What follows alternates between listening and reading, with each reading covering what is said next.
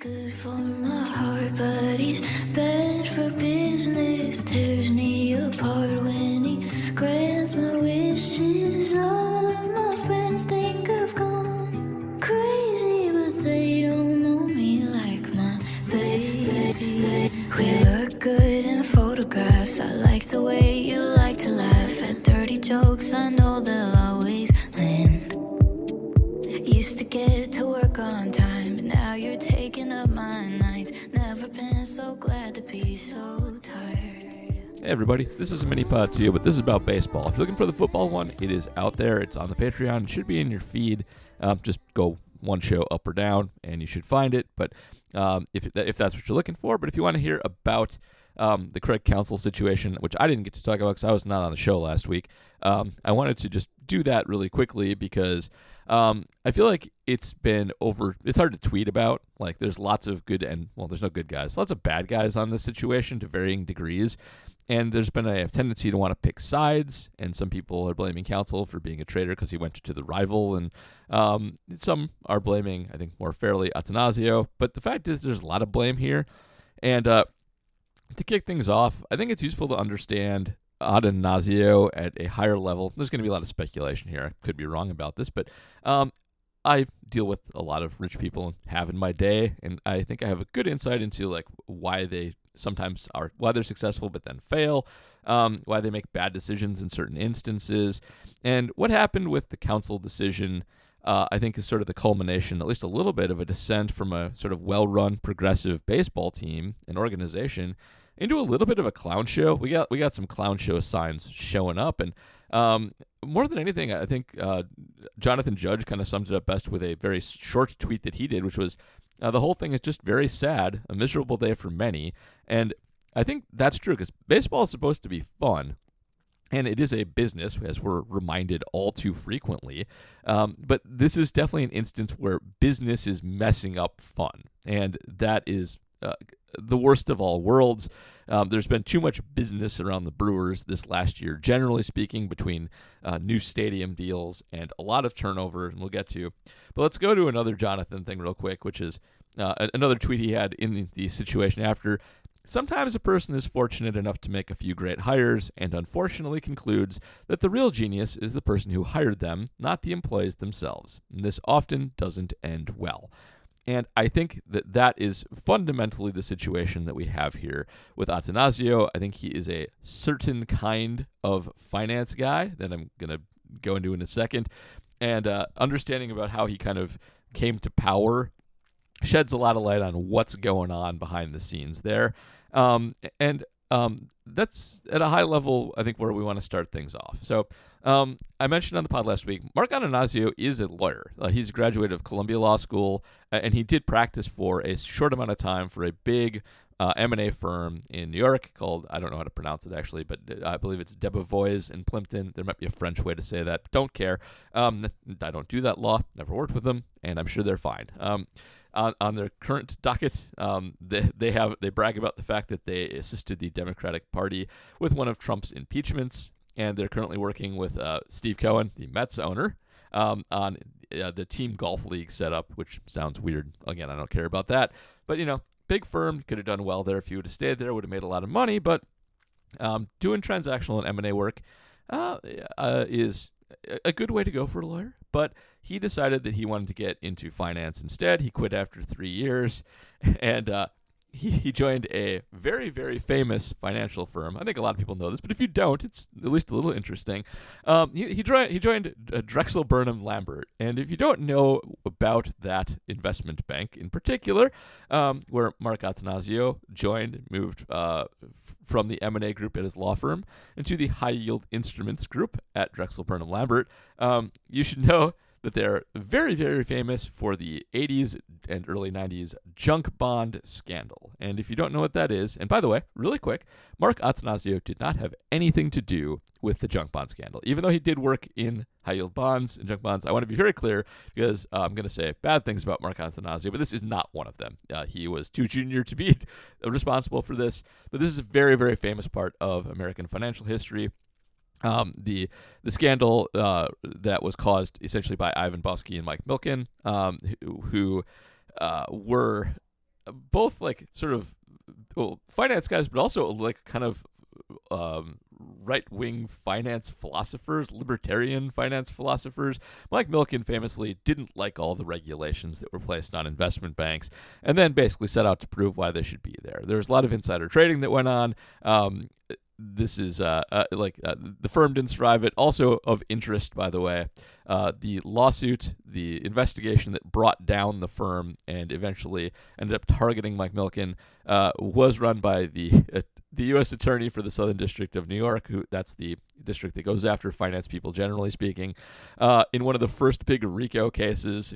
RICO is a federal provision that's meant to take down organized crime. It allows further assets to be frozen, and it was run by Rudy Giuliani, who was the U.S. attorney at the time. So without Rudy Giuliani going after this firm, we might not have Mark Attanasio. But long story, by the way, if you're more interested in that, that's a very short version and maybe not quite correct. Go read up on it. I'm sure there's a million podcasts on it. It's pretty interesting. I got the gist of it, but there's only so much that I care about financial history from the 90s at this point. But the bottom line is this. Drexel, the firm, was not able to survive this. And the junk bond market collapsed. The high yield market, that's loaded. The high yield market collapsed. High yield things are... well, we'll get to that in a second. And this led to Mark Attanasio's actual big break because he did have his legal background and because he worked in the high-yield division at Drexel. He became one of the surviving employees to essentially be the executor or one of the executor assistants. He ran the bankruptcy estate. Like when companies go bankrupt, they still sit on a ton of assets, and there is a... you go to court, and there's an order determined about who gets access to those assets. They sat on about $2 billion worth of assets, and it was Attanasio's job, with a couple other guys, to determine how those would get distributed to the companies that had claims to them. And that is first of all, a highly technical job, and it's an interesting one to learn. And Attanasio's, I think, it's not a unique background. A lot of guys are lawyers in the finance industry, but the fact that he got to work on the back end is, I think, a really, really useful thing to do for someone who's interested in starting their own firm dealing with these sorts of assets, because it really helps you to quantify exactly what the risks are should things not go correctly, and how to set things up to minimize risk. Finance, a lot of people think about as sort of maximizing returns, but it's much more about minimizing risk. And when you're dealing in high-yield assets, which are risky, you get the high yield because there's a good chance they'll go bankrupt, or at least a higher than average chance that they'll go bankrupt. Understanding the downside is sort of the key to the whole thing, and running a bankruptcy where you see who the creditors were and where they were placed, how they got to be placed in those positions, is super useful. Attanasio leveraged that to start his own firm, Crescent Capital, which is how he made all of his big money after the fact. A highly successful firm. It's been bought and sold a few times. It's been merged and unmerged with like True Company of the West, TCW, and some other places. But that's that company, which he formed in the aftermath of the Drexel bankruptcy, is why Mark Attanasio is rich. They control a huge, huge, huge ton of assets. He's still an employee there, even though he sold it off. I don't know what the deal is. Not a big deal. But anyway, I think it's always useful to know how guys got rich. Like with Elon, like people always go back to like his parents being rich, which is true. But the reason Elon's rich, I think, is super interesting because it's actually because he was part of the PayPal merger, not the creation of PayPal, which is a merger of a couple different companies. And he ran it poorly, and he got fired from it, and it was taken over by Peter Thiel, an equally evil but much smarter billionaire, who turned it around. And since Elon still owned a good chunk of the company, he benefited from the turnaround. Now, I don't like Elon, but he is a better businessman than sort of the popular press makes him out to be, and he's good at a few things. But like I always think that fact is interesting, that he fundamentally failed in a way that still made him rich. And would take whatever lesson you want from that. Attanasio, by all accounts, did a good job running his finance company. But I think it's useful to understand what it's like to be in high-yield assets a little bit, and what these deals are like. So when you're doing M&A legal work, you are often doing you're doing a lot of paperwork, but you're also negotiating on sort of an even playing field with a lot of the the merger parties that you're dealing with. In finance, and especially in the high yield, like junk bond area, you're often dealing from much more of a position of strength if you have to talk to anybody at all. A lot of that's going to be paper deals, but when you're trying to raise money through a high yield bond or a high yield asset, you are automatically, just by nature, not in a good position. You are having to take on a higher interest rate to raise capital, and people that are having to take on a higher interest rate to raise capital are fundamentally in a worse position than someone who has to take on they will have to have a lower interest rate to take on capital. The person giving the capital is in the driver's seat here, because you get to dictate that the capital is needed. You're making some concessions to get it, and if you're the one giving the money, you get to dictate a lot of the terms. You'll often get to dictate other things above and beyond simple interest rates, and you'll get to dig into more information because you want to be really as sure as you can that there's a sound reason to be lending the money. It is a good position for someone who likes to deal from a position of strength.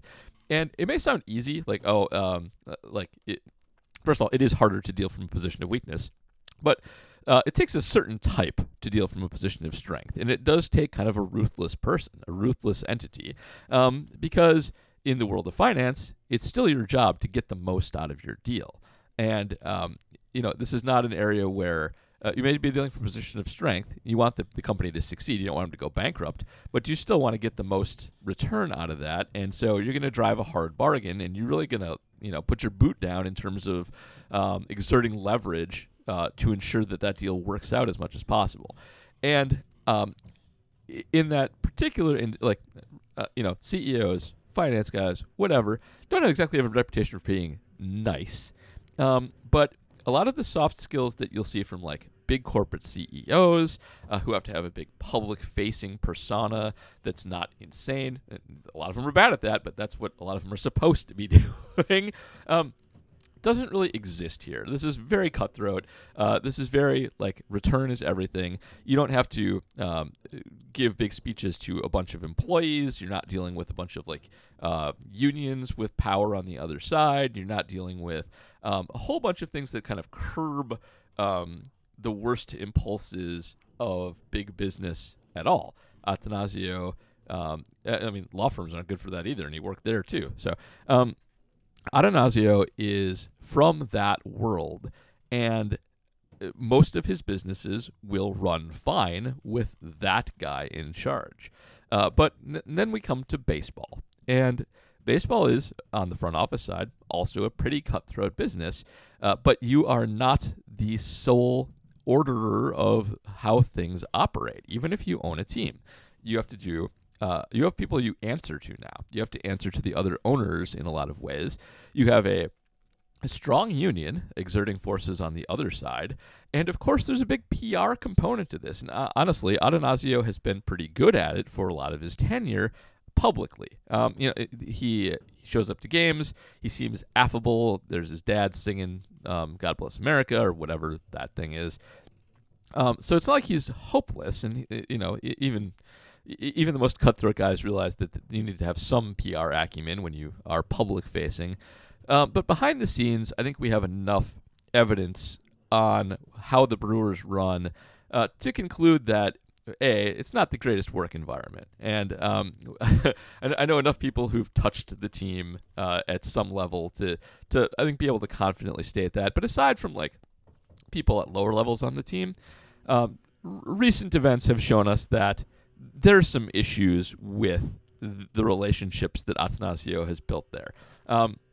And Counsell is obviously the newest and obvious one, but we should go back to David Stearns, too. And David Stearns is a Harvard guy, but he's been in baseball his entire career and is very much a baseball guy. He is baseball cutthroat, but I doubt David Stearns is, a high-yield finance bro cutthroat.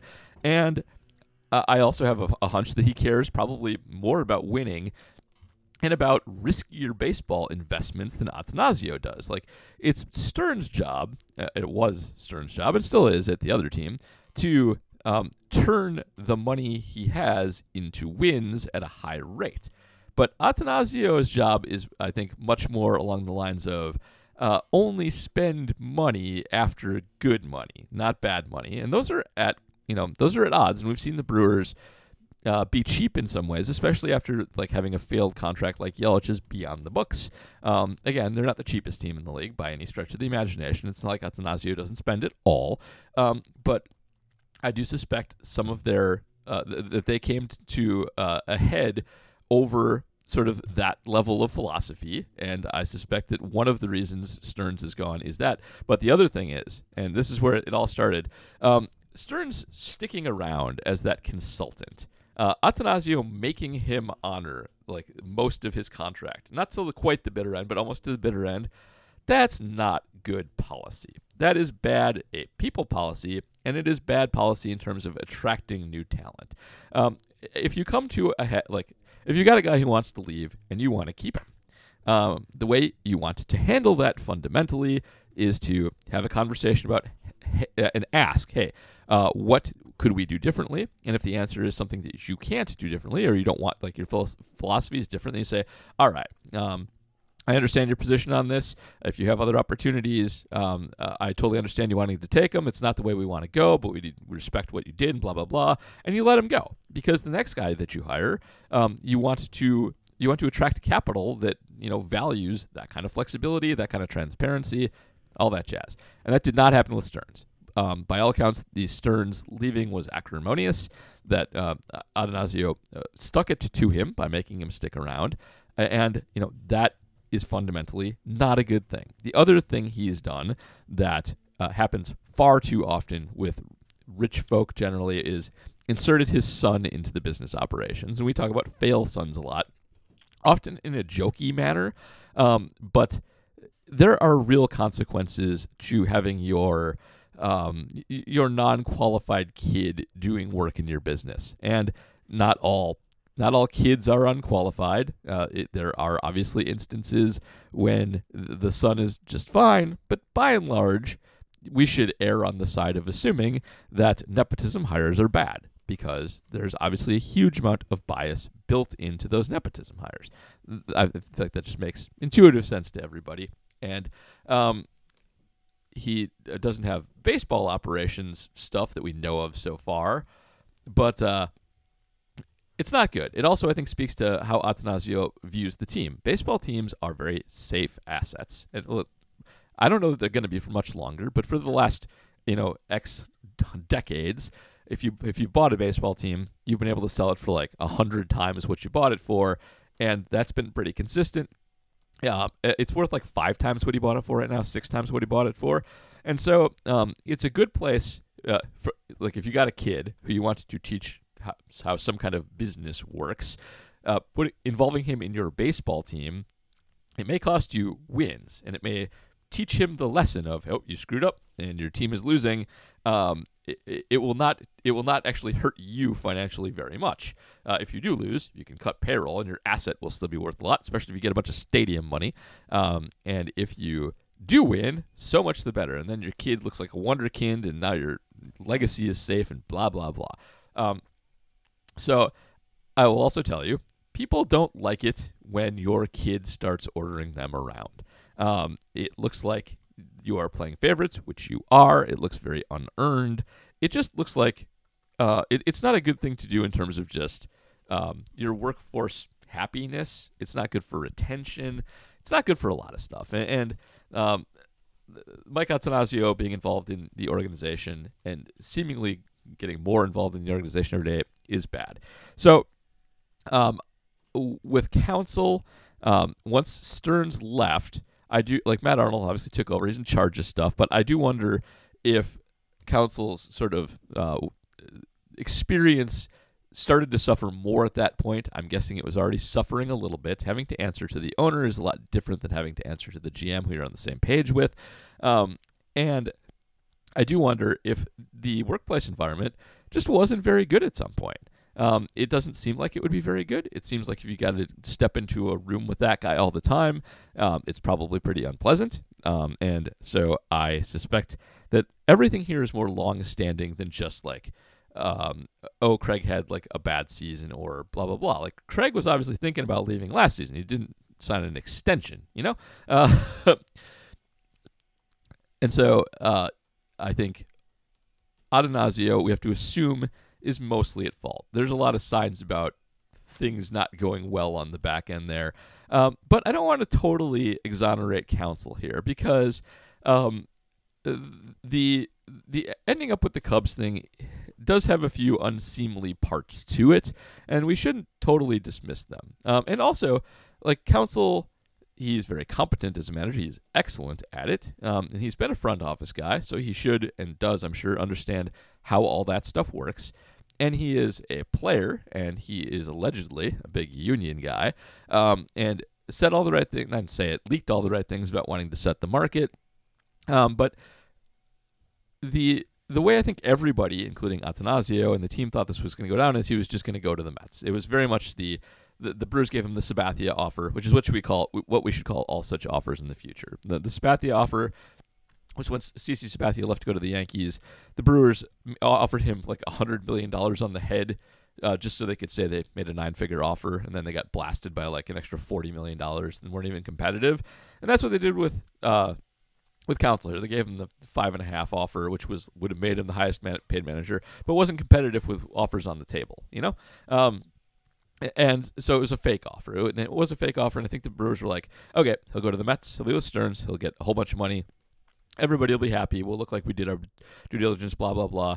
And then the Cubs swoop out of nowhere, and it's worth noting that there were reports that the Cubs asked to interview Counsell, and that they were denied before November 1st, and that should have been a red flag for the Brewers when that happened, and they should have prepared better for this, because I don't think they were prepared for the PR fallout from this at all.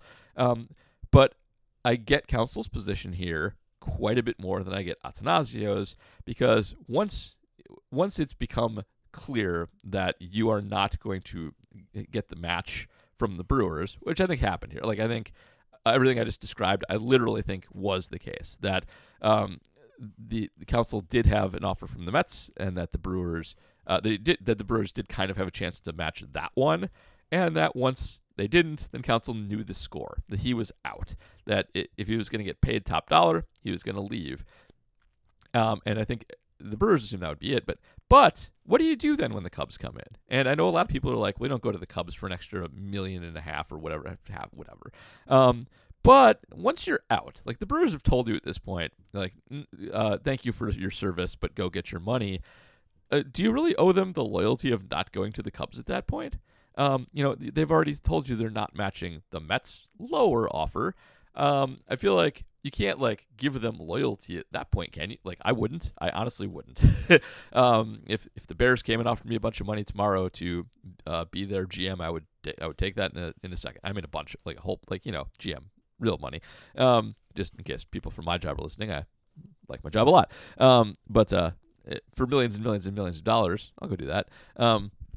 But like, that's, I feel like holding him to any kind of loyalty after they've told them they're not going to match an offer is unreasonable. Now, let's get to the Counsell unseemly part, because what was leaked, what we've heard, is he did want to set the market.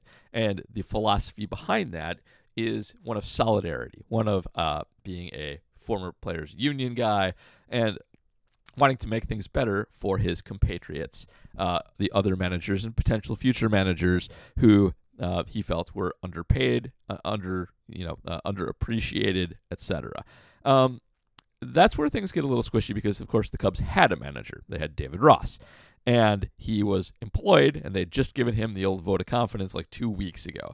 So the Cubs are totally within their rights to do this and seek out a better alternative than David Ross, which they did, but it is a little squishy, I think, for Counsell to unseat a sitting manager with that philosophy in mind. Now, you know, it's a cutthroat business, as we've already stated, and it is what it is there, but I feel like you kind of do lose some of your moral imperative if you do go and steal somebody's job, which he did.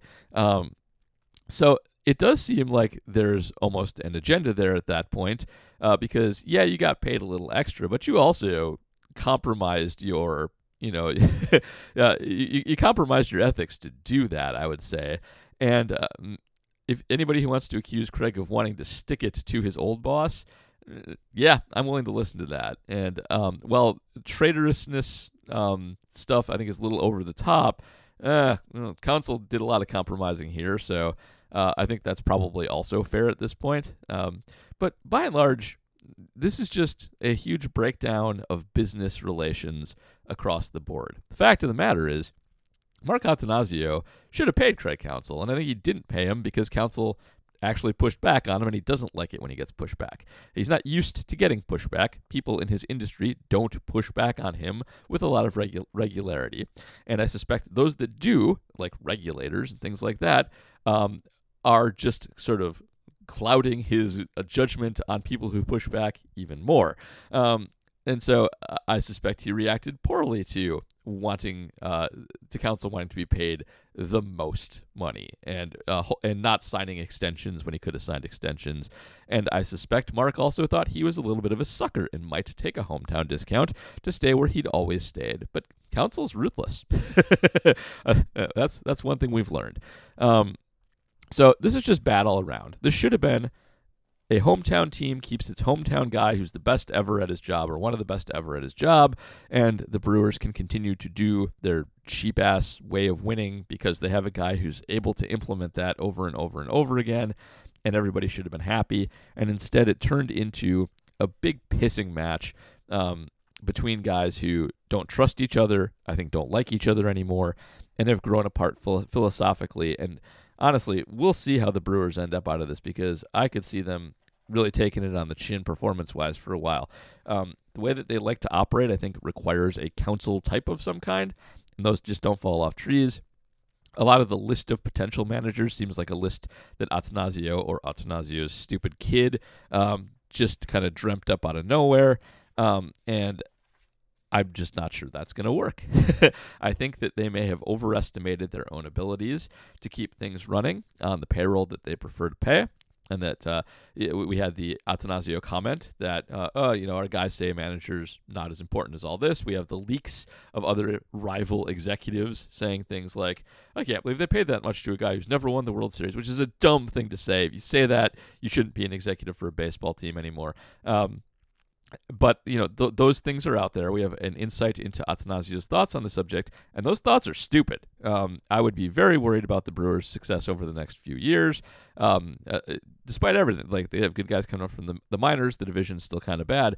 But aside from everything else, from the Cubs' perspective, this is a huge, huge coup, especially if they do put any money into the payroll at all. And I'm assuming part of Craig going there was probably, hey, give me some guys. And the Ricketts saying, okay, because the Ricketts suck too. Like, if you're leaving Attanasio because you don't like him, you're probably not going to like the Ricketts either. But I'm assuming he got some assurances that he would have more resources and that he could put his managing to good use there. And the fact that the rest of the division is trash, maybe the Reds start to put it together a little more next year after, starting out okay and then failing. Maybe the Pirates get it together a little bit next year and, all that jazz. Maybe the Cardinals actually, start to turn it around Cardinal-wise. But it sure as heck looks like the only good teams in the division were the Cubs and the Brewers. And you took away the Brewers' best asset and you added to your own. And if you can be extra smart and extra spendy about all the things the Brewers do, just get flamethrowers whenever you want that you can spam out of the bullpen, build a good starting rotation, which they already kind of have, honestly, leverage that, and then get just better platoon guys plus stars. I won't be surprised if Counsell wins a World Series or two there. I think it's a really, really good matchup for them. And the other thing is Wrigley is a park you can spam a little bit too. That park has some intricacies, and if you put enough science to it, I think you can really make something happen there. So last thing I'll mention is quantifying how good this was for the Cubs specifically, and going one level more on the David Ross situation, who did get fired out of all this. Baseball Prospectus does keep manager metrics, and I will confess to not knowing too much about them or how good or productive they are, anything like that. But they have a stat. It's called Weighted RM Plus. I assume the M is manager. I don't know what the R is. But it's scaled to 100. It's a plus stat. 100 is average. Counsell is the best manager. He's 105. David Ross is tied for the third worst manager. He is a 98. He's tied with Gabe Kapler, in case that comes up later. They're both 98. Everybody worse than them is Brian Snitker at 97, Torey Lovullo at 97, and Dave Roberts at 96. This is obviously last year's annual. I don't have next year's annual yet. That would be awesome if I did, but I don't. But I think it's fair to say that Dave Roberts kind of sucked, and the Cubs are using their cutthroatness to spend money to improve an area that sucks, to make them better in the near term, which is what baseball teams are supposed to do. So I mostly blame Attanasio. I think Craig did not do himself any favors and also compromised his ethics. There are no heroes here. There are only villains.